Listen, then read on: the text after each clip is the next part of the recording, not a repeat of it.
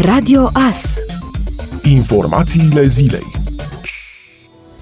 Bulgaria a prelungit starea de urgență epidemică până la sfârșitul acestei luni. Premierul Boico Borisov și-a motivat decizia prin creșterea numărului de noi infectări. În ultimele 24 de ore, în Bulgaria au fost confirmate încă 104 cazuri de COVID-19, un record pentru țara vecină. Precedentul record data din toiul crizei în aprilie, când într-o zi au fost 90 de noi îmbolnăviri. Potrivit epidemiologului șef din Bulgaria, ar fi vorba de un al doilea val al pandemiei. De vină sunt câteva focare apărute în mai multe fabrici redeschise luna trecută. Guvernul de la Sofia a relaxat deja restricțiile impuse la jumătatea lui martie, permițând deschiderea restaurantelor și a molurilor. Boico Borisov a declarat că deocamdată nu există intenția de a se aplica noi restricții, dar a făcut apel la populație să respecte distanțarea fizică.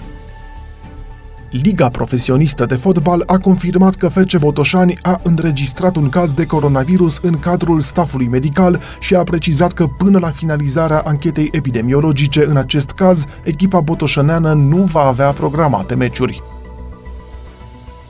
Șeful cancelariei premierului Ionel Dancă a anunțat noi măsuri de relaxare valabile de la 15 iunie. A fost introdusă posibilitatea exceptării de la măsura izolării sau carantinării a persoanelor care se întorc din țările exceptate de la această măsură. Vorbim despre țări care, în baza unor criterii de evaluare recomandate de Organizația Mondială a Sănătății și recomandate de asemenea de oficiile europene în acest sens, Institutul Național de Sănătate Publică va face o evaluare cu privire privire la riscurile de răspândire a infecțiilor cu coronavirus în mai multe țări. În funcție de rezultatul acestor evaluări, o parte dintre țările care au un coeficient mai mic de 5 cazuri noi în medie în ultimele 14 zile la un milion de locuitori vor putea fi exceptate de la obligativitatea instituirii măsurii de carantină sau izolare la domiciliu pentru persoanele care vin din aceste țări. Astfel, persoanele care au stat mai mult de 14 zile cumulativ într-una dintre aceste țări exceptate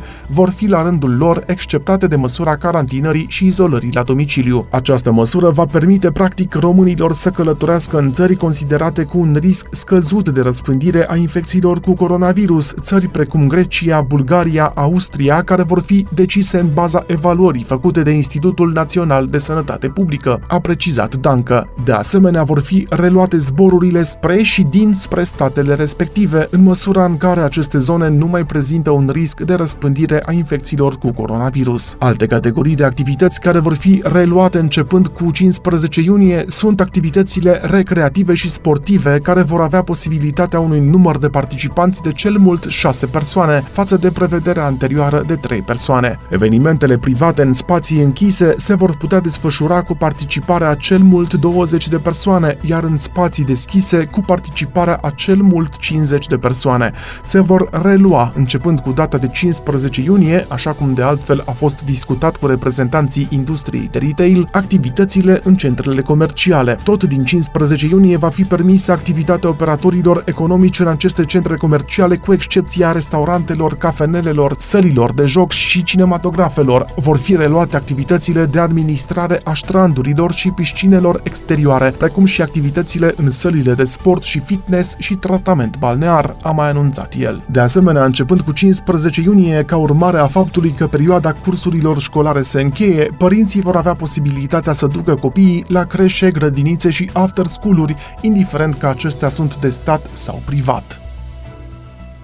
Odată cu încheierea școlii va înceta măsura de sprijin care a fost instituită pe perioada suspendării școlilor în starea de urgență și de alertă care a permis unui părinte să poată sta acasă cu copiii săi beneficiind de plata a 75% din salariu. Guvernul intenționează să prelungească starea de alertă începând de săptămâna viitoare, dar premierul Orban a arătat că măsura menționată va înceta de vreme ce anul școlar se încheie. Orban a recomandat părinților care se întorc la muncă să găsească soluții soluții în familie pentru a avea grijă de cei mici. În lipsa acestei soluții, guvernul urmând să permită desfășurarea activităților în creșe, grădinițe și after school-uri pe perioada vacanței de vară. Condițiile de funcționare a acestora vor fi stabilite prin ordin comun al ministrilor educației, sănătății și muncii. Parlamentul a stabilit la începutul lunii mai că un părinte are dreptul anul acesta la zile libere plătite de la buget pentru supravegherea copilului nu doar pe perioada stării de urgență, ci până la încheierea anului școlar. Plata zilelor libere a fost asigurată dintr-un fond alimentat din contribuția asiguratorie pentru munca suportată de angajator, potrivit proiectului de lege intrat în vigoare încă din luna martie. Rata anuală a inflației a coborât la 2,3% în luna mai, de la 2,7% în aprilie, potrivit datelor publicate de Institutul Național de Statistică. Mărfurile alimentare s-au scumpit cu 5,25%, serviciile cu 2,6%, iar mărfurile nealimentare cu 0,15%. Prețurile de consum în luna mai a acestui an, comparativ cu aprilie, au urcat cu 0,05%, iar față de decembrie decembrie 2019 avansul a fost de 1,47%. Ministrul Finanțelor Florin Câțu estima recent că inflația va coborâ anul acesta sub 2%, în prezent tendința fiind de scădere. Banca Națională a României a redus prognoza de inflație pentru finalul acestui an la 2,8% de la 3% anterior.